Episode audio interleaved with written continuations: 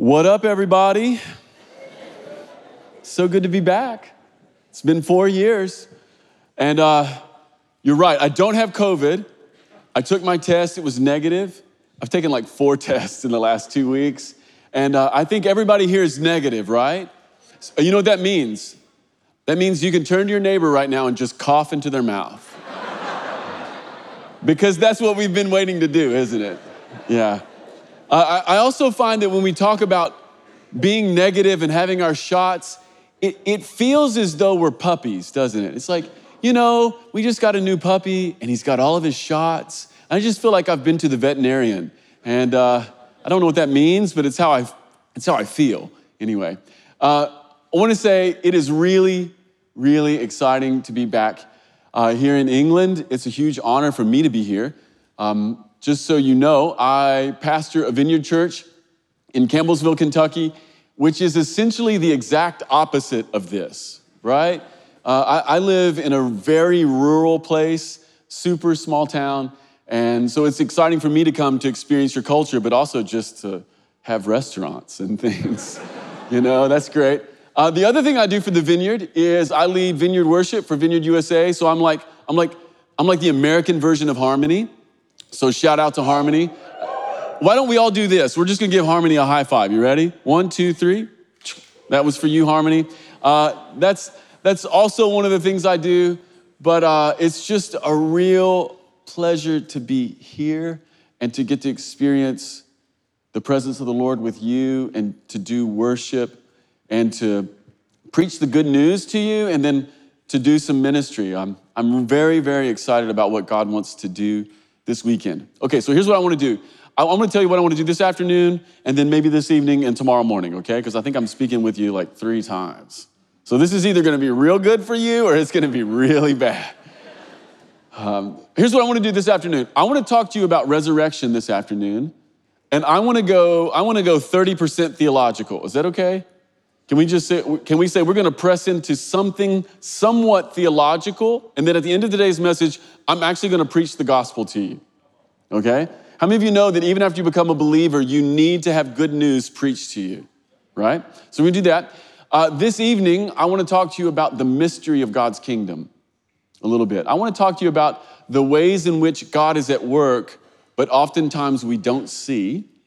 And then tomorrow morning, I want to talk to you for a few minutes about having a vision for your life, about having a plan for your life. Is that okay? All right, here's what I want to do this afternoon. I want to talk to you about hope, and I want to talk to you about resurrection. The title of today's message is Hope is Another Word for Resurrection. Hope is the theme for this weekend. You saw the hoodie. We've got hoodies with the word hope on it. That's how you know we're serious here this weekend. Like we've we've got beanies. We've got things for you to wear. But hope is the theme this weekend and hope is a fruit of the spirit. Not only that, but it's one of those things that Paul says will remain. Isn't that right? Faith, hope, and love, these things, they're going to continue on. But when we talk about hope, one of the things that we normally communicate when we're talking about things we're hoping for, ironically, is this we often communicate this idea of uncertainty, don't we? When we talk about things we're hoping for, what we really mean is like wishful thinking. Isn't that right? Like, I hope, I hope someone will give me a million dollars. I hope that my kids will grow up and not be axe murderers. I, you know, what, fill in the blank. We could play this, we could even do this together in the room, right? You know, all the things we hope for. But isn't it true that when we talk about hope in the common cultural sense, what we're talking about is uncertainty? Well, here's what I want you to know from the biblical sense and from the Christian perspective. Christian, Christian hope is not things we're uncertain about. Christian hope is the thing we're absolutely most certain about. This is what Peter says in 1 Peter chapter 1 verse 13. He says, "So prepare your minds for action and exercise self-control. Put all of your what? Put all of your hope. Some, there's two people who can read in this room. This is going great. I'm the one who's from Kentucky. I was the one who was nervous about that. Put all of your hope in the gracious salvation that what will come to you when Jesus Christ is revealed to the world. I want you to notice that in this scripture, Paul is connecting hope to things like salvation, to the resurrected Lord, and he's also connecting it to things that will come, not things that might come, not things he's wishing will come, but things that will come. Hope in a Christian sense is that which we are most certain on. You can bank your life on it.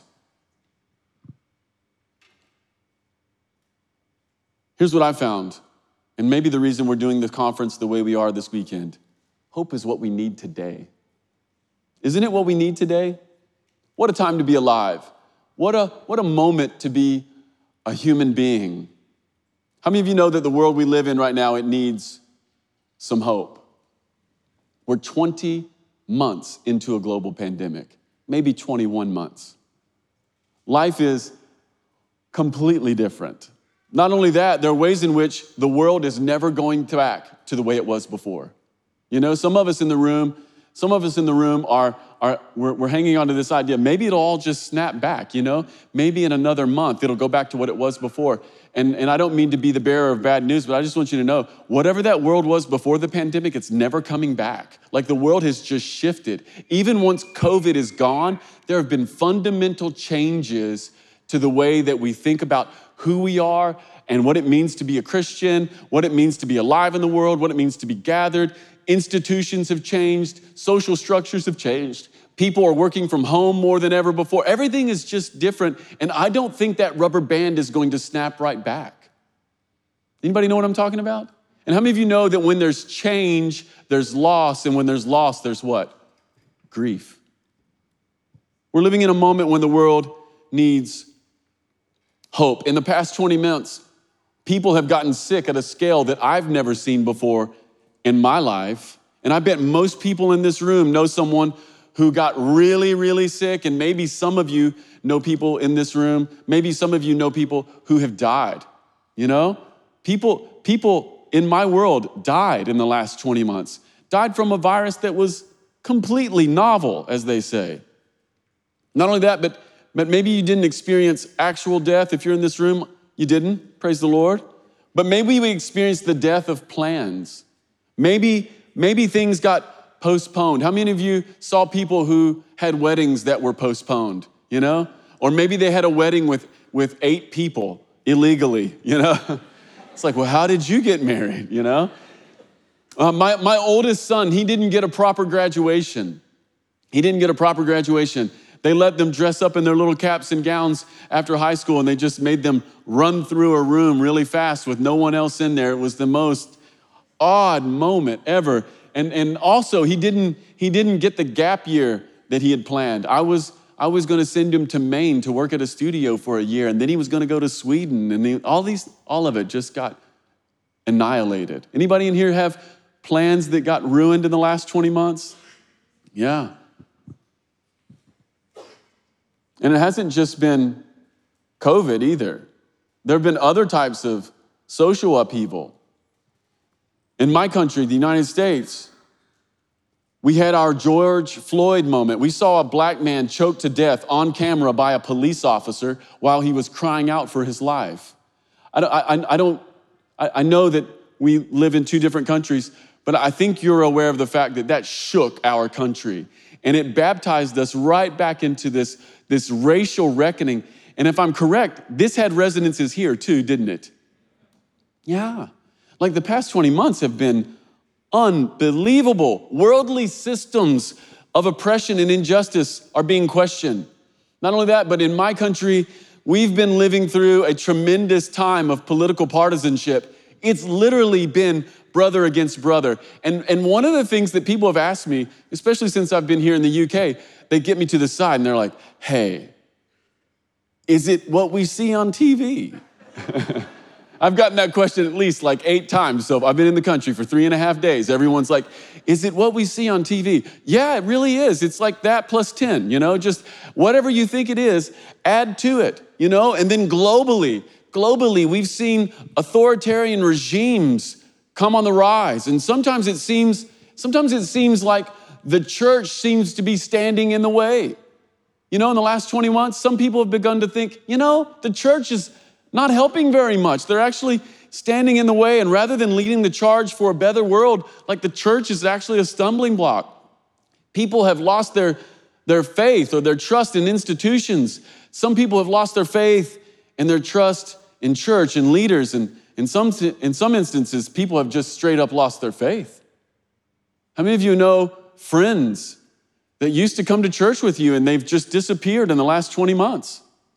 If you're a pastor or a leader, one of the things that's really common right now, you know, you've regathered and you look up and there's like half of half the people that used to be here and the people who are in the room who who are they?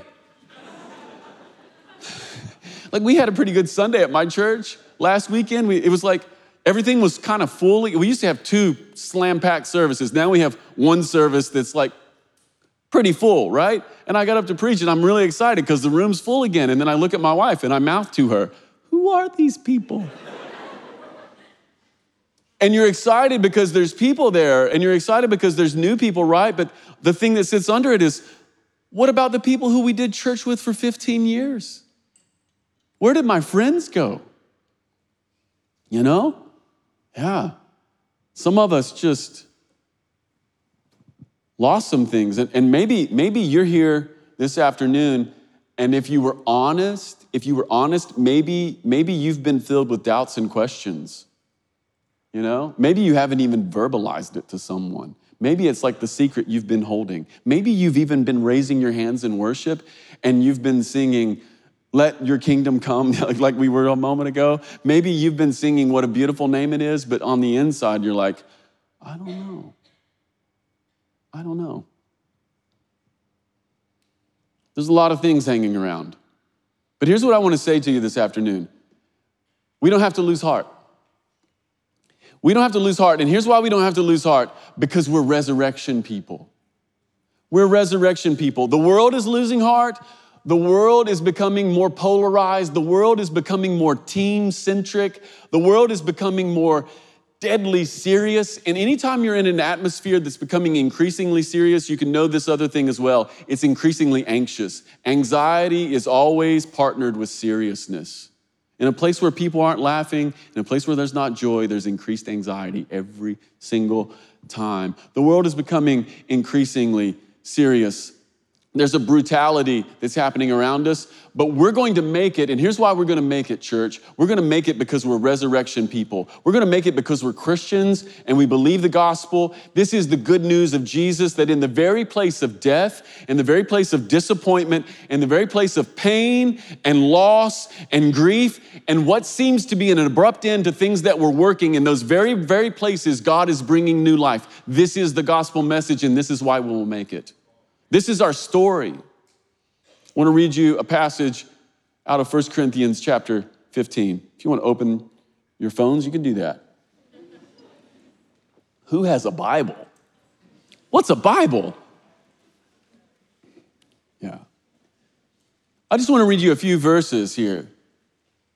Verses 12 through 23. And let me just tell you what's happening here.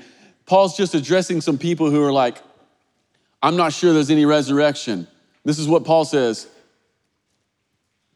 He says this, but tell me this since we preach that Christ rose from the dead, why are some of you saying there will be no resurrection from the dead? For if there is no resurrection from the dead, then Christ has not been raised either. And if Christ has not been raised, then all of our preaching is useless and your faith is useless. Paul's not mincing words here. He's not saying, you know, if there's no resurrection, it's okay. Just try to be good and don't have sex with your girlfriend and everything will work out in the end right? Like at least try to be moral, right? Nope, that's not what Paul's saying. He's saying if Jesus isn't raised from the dead, forget all of it. And we apostles, we'd be lying about God, for we have said that God raised Christ from the grave. But that can't be true if there's no resurrection from the dead. And if there's no resurrection from the dead, then Christ has not been raised. And if Christ has not been raised, then your faith is useless and you're still guilty of your sins. In that case, all who have died believing in Christ are lost. And if our hope in Christ is only for this life, we're more to be pitied than anyone in the world. But in fact, Christ has been raised from the dead. He is the first of a great harvest. Underline that. He is the first of a great harvest of all who have died. So you see, just as in death came through the world, into the world through a man, now resurrection from the dead has come through another man, just as everyone dies because we all belong to Adam, everyone who belongs to Christ will be given new life. There's an order to this resurrection. Christ was raised as the first of the harvest, underline that word harvest. Then all who belong to Christ will be, will be raised when he comes back. Paul's addressing people who have questions. I just want you to know I have questions all the time. They're having questions about resurrection. Folks had begun to mock this idea. After all, how could one believe such a thing given that the world is in such bad shape? Aren't you glad to know that, that the things that Paul was living through, you know, they're not foreign to us? We, we're in good company. You know, people have questions about the world. It's in such bad shape. Like, how can, how can this Jesus story be true if the world is in such bad sh- shape? It's not just a first century question, it's a question for now. Uh, many people can't formulate that question in their minds. Not that exact question, but people are asking, they're asking for hope. They're asking, where is hope?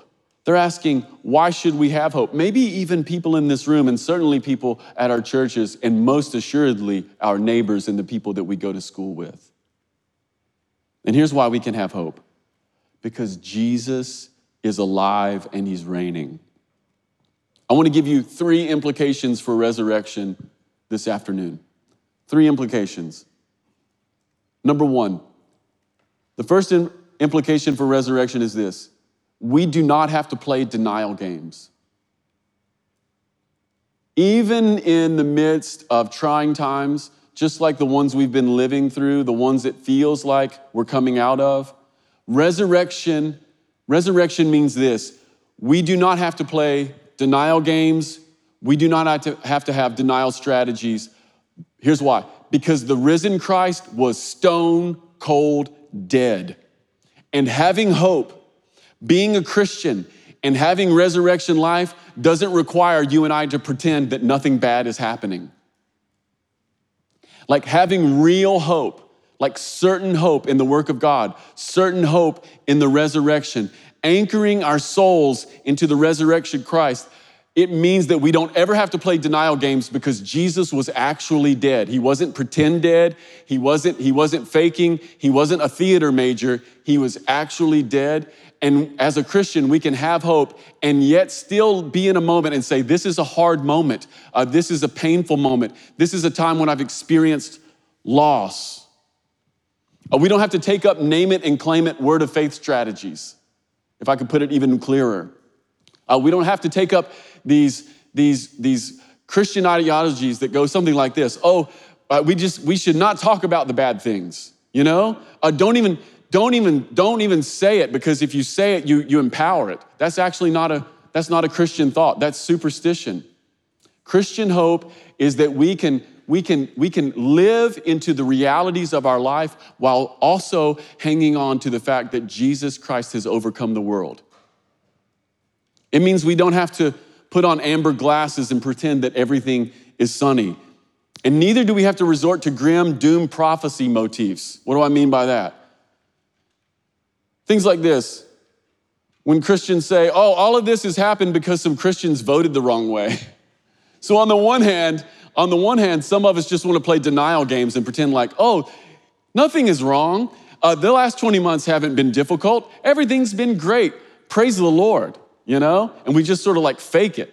And then on the other hand, sometimes we resort, resort into this other strategy, which is like, oh, the world is bad because, because some Christians got their politics wrong. Or, or the, world, the world's going to hell in a handbasket because, because someone let their kids dress up like Harry Potter on Halloween. Or, or someone, someone forgot to pray and instead went to brunch, you know? Someone just, you know, the reason the world is in bad shape is because all the Christians, they just didn't go to church on Sunday and they went to brunch and they had poached eggs. You know? Here's what the resurrection means. It means it means we don't have to play denial games. And here's what that means. It means you don't have to you don't have to deny your humanity. You can bring it to God. You don't have to deny that this has been a difficult moment. You don't have to deny that some of this has been very sad. Some people in this room are actually very sad. Some of you, some people in this room are probably battling with depression, and this might be the, the weekend to just name it.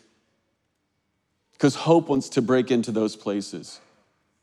Nobody in this room has to Jesus juke anybody. Some of you are like, what's that? Look it up, kids. Here, here's the other thing it means it means that nobody in this room has to pretend they have more faith than they really do. You, you could actually say, you know what, I'm low. I'm low on my faith meter. Resurrection allows for it because Jesus was actually dead. And all four gospels put that story in the Bible. It's one of the reasons I actually believe the Bible because there's all these stories in there that like, you're like, why would they put that in there? Number two, implications of resurrection. This is a big one. This is what Paul is saying. What has happened to Jesus is happening and will happen to the cosmos. I had you underline those words harvest. It's interesting that in 1 Corinthians chapter 15, Paul uses the word harvest twice in reference to Jesus. He says he's the first of a great harvest that will come. He's the first of a harvest that will happen. And so, what this means is that what happened to Jesus is happening right now, and it will happen to the whole cosmos. Jesus is the first of a great harvest. Let me just tell you a story. So I grew up in Kentucky. Kentucky's rural. It's like it's like horse farms and agriculture. And when I was a kid, I grew up on a strawberry farm. And it was as idyllic as you think it is. It really was. Uh, my house, as a kid, it was surrounded by fields of strawberries. And here's what would happen every single spring. Well, before I tell you that, uh, how many of you have ever gone to a strawberry patch or a strawberry field? How many of you have ever grown a strawberry at your house, picked it and eaten it, and thought, I don't know what this is, but it's not what you get at the grocery store. Anybody ever had that experience? You're like, this is a hundred million times better than whatever is at the grocery. Have you ever gone to like an apple orchard and picked an apple off of a tree and eaten it and gone, I don't know what they're serving at the grocery store, but it's garbage, right? Yeah, so like you just have to have that image in your head. So I grew up on this strawberry farm, and here's what would happen every spring there would be acres of little strawberry vines out. And the first thing that would happen is they would turn green. And then the second thing that would happen is they would have these little blossoms, these little, these little white blossoms with a with like a little yellow center, and there would be honeybees out there, you know, because you need them. Biology. I have no idea about any of this. Anyway, what, what happened next is all of those little blossoms would turn to these hard little green berries. And there would just be millions of them out there. And then us kids, all my cousins, I grew up with my cousins. That's a very Kentucky thing as well. Like we, we have a lot of cousins. And we, we would go out into the strawberry fields after those green strawberries had been there for a week or so, and we would start walking up and down through the strawberry fields. And what we were looking for is the first ripe strawberry of spring. And if you found it, you ran for it and you didn't share it with your other cousins. You just, you grabbed that strawberry, the first red one. There's like one red one in a sea of green ones, right? And you would pick it and you would eat it and you're like, you're like, what is this? What is this deep magic, you know? It's very Lord of the Rings. I don't know. What is this? We've been eating these terrible strawberries all winter, and now we finally have something that's amazing. You'd eat it. And then this, this sunshine would enter your heart. And, and I, after reflecting on this after several years, I realized that the sunshine was, there's two, two kinds of sunshine that would enter your heart. There was the first bit of sunshine is just this is the most delicious little berry I've eaten in I don't know how long. But the second bit of sunshine was this that if there's one ripe strawberry in this field, there's about to be millions. This is what Paul is saying in 1 Corinthians chapter 15. He's saying Jesus is the first ripe berry of spring, And we can put our hope in him because if there's one, there's going to be an entire cosmos sized crop. That resurrection is going to begin with Jesus and it's going to spread and it's going to spread and it's going to spread and it's going to touch every single thing. It's going to touch every single person in this room, every neighbor you have, every neighborhood, everyone you've ever gone to school with. It's going to touch the trees, it's going to touch the rocks. Everything is going to be made right. And some of you might be thinking, well, Adam, that's a, that's a nice story. It doesn't feel true, doesn't, and it doesn't seem right. Well, let, me shift metaphors. Can I mix metaphors with you for a moment? We're moving out of the strawberry field. How many of you, how many of you stay up for New Year's Eve?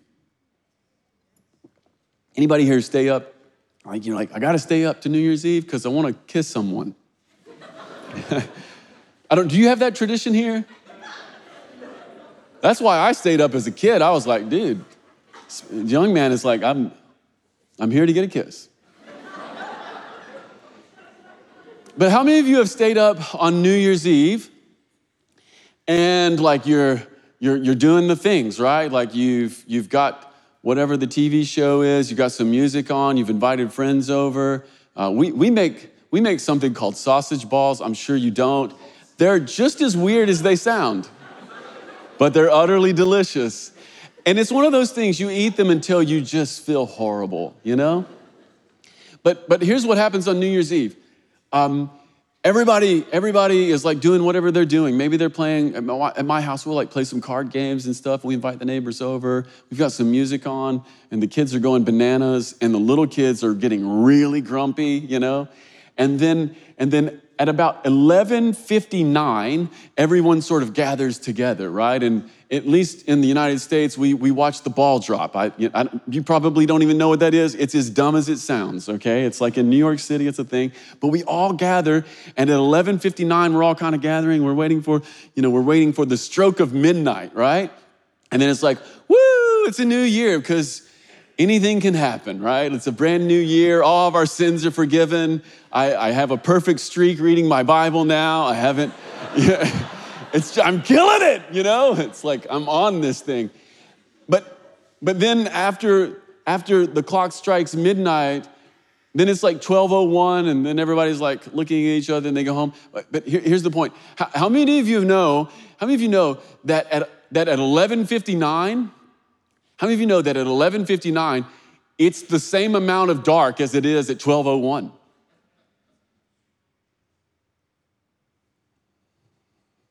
Right?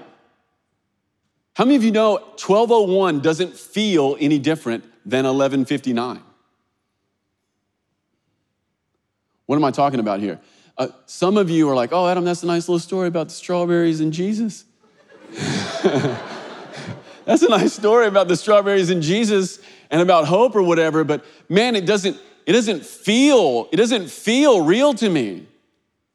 How many of you know that it's the same amount of dark at 11:59 that it is at 12:01? And how many of you know that 12:01 doesn't feel any different than 11:59? But how many of you know that 12:01 is a brand new day? Here's the good news, church. We're living in 1201. We're actually past that a little bit. This this, this new life resurrected Jesus who is currently ruling the cosmos, this has been going on for a minute. And it might still be dark outside, and the world might still be a place where pandemics happen, and the world might be a place where social injustice is still at work, and the world might be a place where there's sadness and there's grief. The world might still be a place where, where you've experienced real loss that you can actually talk about and you don't have to deny. The world might be that sort of place, but here's what I want you to know it is not that other day, it is a new day, and the sun is about to come up. And this is why we can have hope. Something has changed. Number three, third implication. I'm going to speed up, okay? I'm sorry. Third implication of resurrection is this that the worst thing is never the last thing. That's a quote from the author, Frederick Buechner. And what a thought. Isn't that a great thought? That if it's the worst thing, it's not the last thing. This is what resurrection means. Resurrection reframes every disappointment in our life. Whatever the worst has to offer, it's never the last thing. We've lived in a dark moment. it feels sustained. For some of us, it feels unending. And even as, even as the pandemic wanes and it begins to reside, the existential questions remain. Questions like what do we offer the world in a moment of loss? Here's what we offer we offer the Christian hope, which is the story of Jesus. We just tell the story of Jesus that death is not the last thing, that loss is not the final note, that pain is not the sustaining sour note in our human symphony, that there's a reality coming, that the world really is in 1201. I know it feels like 1159, but it's actually 1201. And you might be thinking, well, why is God taking so long? Anybody ever had that question? Like, why? Like, okay, you did the thing. Now, why, God? Why are you taking so long? I just want to offer you a couple things here. Number one, I don't know. you were looking for an answer, weren't you? I have no answers. We've been waiting 2,000 years. I mean, here's the, other, here's the truth. Maybe we've only begun to wait. I don't know. Maybe, he, maybe God's about to wrap this thing up, or maybe we've only begun to wait. Number two, uh, one of the things that I've seen in the Gospels is this Jesus never runs. Read all four Gospels. One thing you will never see is you'll never see a running Jesus. He's never in a hurry. It's funny, but it's true. I noticed it one day and it bummed me out. Dudes will literally be like this to Jesus. They will literally come to Jesus and be like, My daughter's dead. He's like, Okay. yeah. They'll be like, Hey, Jesus, your best friend Lazarus is sick. You should come to the house. He's like, Great, I'll be there in three days. Jesus never runs. God's not in a hurry. The things that have us cranked, He's not worried about. I want to end with this. I want to end with a passage out of John chapter 20. And then I just want to preach the gospel to you for a minute. One verse. This is like the disciples. They've regathered. They've run away from Jesus because he's been executed. Peter said, I'll, I'll, never leave you, Jesus. You know the whole thing, right? Like everybody will leave you, Jesus, but I'll never leave you, Jesus. You know, the whole thing. And Jesus gets crucified. He also gets raised up, and the disciples, they've like, they're running, hiding. And in the Gospel of John, it says in two different places, they've got the doors locked. You know, they're really, what does that mean? They're scared. What are they afraid of? They're afraid of Everything that's happened to Jesus, they're going to come and do it to us now, right? Lock the doors, guys.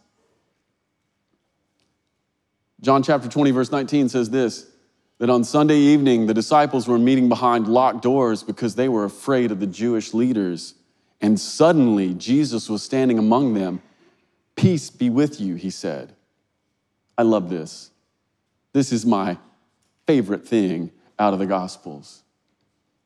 The disciples had spent three and a half years with Jesus. They had walked everywhere. They had heard all the sermons, they had seen all the healing, they had watched Jesus kick demons out of everybody who was oppressed. They had seen all the stuff, right? They had seen things that you and I would only ever dream to see.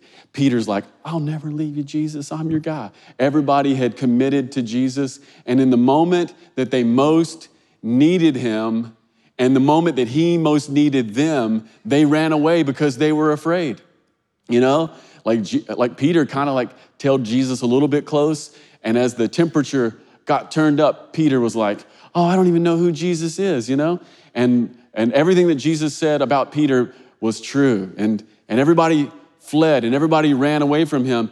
And in this moment, in John chapter 20, the disciples are behind locked doors with fear. There's a sense in which they had lost hope. They had lost hope in whatever they'd been doing for the last three and a half years. They had lost hope in whoever Jesus was. They had lost hope in whatever story they'd been leaning into. And then suddenly, behind locked doors, locked doors of anxiety, locked doors of fear, the resurrected Lord shows up the resurrected out of the grave was once stone cold dead the day before, now very much alive with scars in his hands. He appears behind locked doors. And what are the first words he says to his traitorous disciples? Peace be with you.